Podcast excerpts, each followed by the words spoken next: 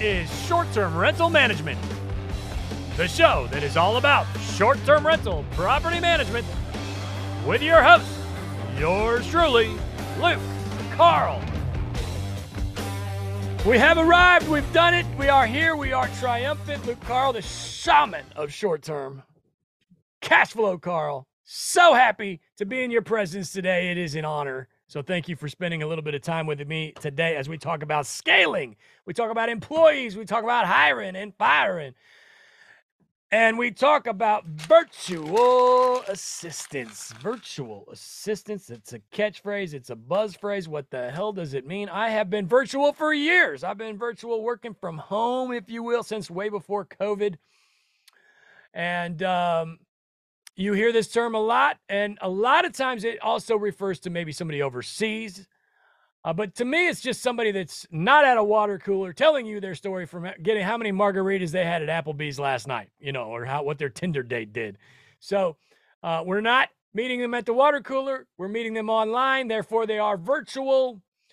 Um, and let's talk about why. Are, first thing here, first things first. Why are we hiring? We're hiring because we want to grow, we want to scale, we are looking to take this thing to the next level. Let's get to property number four, five, six, short term rental number four, five, six. These things are 800 grand a piece. It costs me a lot of money out of my pocket, a lot of time to find these things. I need some help. You can, if you can afford six, eight hundred thousand dollar properties, you probably don't want to deal with toilets anymore or reviews, you know. So it's time to hire. And with short term, you got to hire in house. If you go third party on short term, you're not making any money. So we start hiring in house. First employee, in my opinion, should be a bookkeeper. Not here to talk about that today. Let's make let's talk about the second housekeeper or this the second employee, which is going to be a an assistant of some sort. Somebody to help you with your messaging. You will need to create this job. Your job description will be different than mine. I think the bulk of the job description is the messaging with the guest. Get that off your plate. The property needs to be put in service so you can move on. All right. Each one of these things is like if a single family long term rental is a private within your your your your army, then a short term rental on the beach for a million dollars is a general.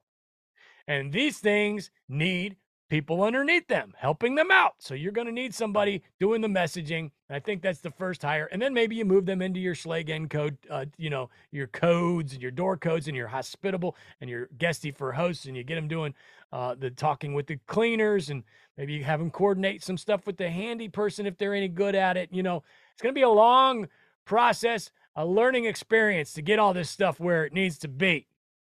Okay. So, you can look within your circle. You can find somebody, you know, a, a, a cousin, a nephew, a niece, uh, somebody that's in college. It's an easy gig. You can be drunk at the bar and message these people back on Airbnb. Okay. How much money are you going to spend on this job? Well, I would say it depends on how good a job they're doing. Are they full time or are they drunk at the bar? You know, are they from your church and looking for a side gig because they got kids? Probably not drunk at the bar, but not looking for full time. That's different than somebody that's doing 40 hours a week you know. And uh, so I think that's going to be an evolution. You're going to have to do a lot of trial and error there. Maybe you, if you do the college thing, maybe you got five properties. Maybe, maybe you pay them six, seven hundred bucks a month to deal with the messaging. It's only hundred bucks a property, 125 bucks a property. Is that realistic? I don't know. Are you going to get a decent employee for that much money? I don't know. You're going to have to do some trial and error and give it a try. Okay, that's if you do within your sphere. If you're going to go the uh, the VA, the virtual assistant, the Philippines route, there's a couple different ways to do it. You can hire a company that will go find these folks, and they will bring them to you, and you do, do you do the interviews, but they do the dirty work. A big one out there in real estate is called My Outdesk. Been around a long time. All they do is real estate virtual assistants. There's a few of them that specialize in real estate. The good thing about the companies is that they uh, they handle the bull the bull crap, right? They're going to deal with the contracts, they're going to deal with payroll, they're going to give their employees some benefits.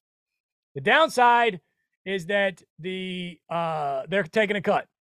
It's really not going to cost you a whole lot mu- much uh, a whole lot more money, but the employee on the other end is going to make less money.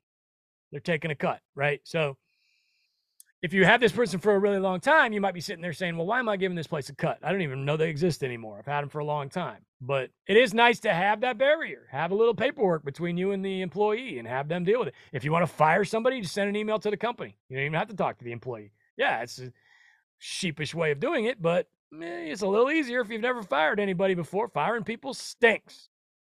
Not, I mean, there ain't no two ways around that. Firing people is not fun. Okay.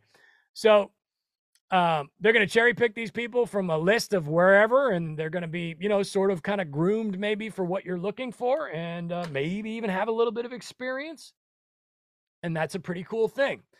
The other thing you can do is go out and hire somebody on your own. Uh, you go to onlinejobs.ph, very popular website to find uh, VAs, if you will. You could go to Facebook, plenty of places online where you post a job post a job and then you hire an employee. It's not rocket science. It's been going on for a million years. It's not that big a deal. Okay. So onlinejobs.ph, you post on there, you're going to get 200 responses in an hour. And you're going to have to sift through them all. And if that sounds like a panic attack to you, you might want to go with the company. But if you want to sift through them all and you think you're going to be a pretty good, you know, judge of character, I learned my judge of character by being behind a bar for many years. You see people at their worst and you get to be a pretty good judge. Waiters, same thing. Ever met? Have you ever met somebody that waited tables for a long time? Fantastic judge of character. So if that's you, probably have great success with onlinejobs.ph, or if you've had uh, experience with hiring before. Okay. If you're doing it that way, the good news is is that employee's getting basically 100% of the cut. The downside is that there's no middleman. So you're going to need paperwork, documents, talk to your lawyer. You're going to probably want some sort of independent contractor agreement some sort of hold harmless. And when I say contract, I don't mean like you're hiring a new shortstop for the New York Mets and it's for this period of time and this much money. That's not the contract I'm talking about. The contract, again, without offering any sort of legal advice, I do not even have an undergrad. I am a long haired tattooed biker. Don't take legal advice from me. but, uh, you know, uh, you're, you're going to want something that says, hey, this legal situation happens, this is what happens. If this situation happens, this is what happens. You know, uh, just some sort of legal, if I get sued kind of document. Talk to your lawyer about that. And that is the downside of hiring in house without the third party, is that, you know, there's a little bit of liability there, right? So uh, be careful with that. Now, so once they're in the organization, that's when the hard part starts. If you think hiring them's hard, forget about it. Forget it. The hard part is training them. Did you know there's actually a company that will help you find and purchase your first or next short term rental? The Short Term Shop is the premier short term rental acquisition company. They have a team of realtors with tons of experience, and most of them actually own their own properties as well. They are the best in the business and would be happy to help you with your next purchase. You can find them at theshorttermshop.com, brokered by EXP theshorttermshop.com. I hired my first uh, VA uh, to do handling my my messages and basically the bulk of the management, day to day management, maybe not necessarily rehabs or furniture or anything like that. Uh, but uh, about four years ago, I would say, was when I first started doing this, and it was a horrible process. I am not easy to work for. I will say that. I'm I demand perfection at all time, and I can be a, a bit of a pain in the ass, if you will. So I will give it to them. I will say it was 90% my fault with these hiring and firings. I hired and fired seven over a period of 18 months when I first started to get to the guy who I have now for quite a long time, who's been with me. I love him. We work great together. Uh, but it was a difficult process to get to that point. Okay. So it's very similar to hiring a housekeeper. The first one does not go well. So the first time you hire a, a, a VA, it's probably not going to go well. It's just not.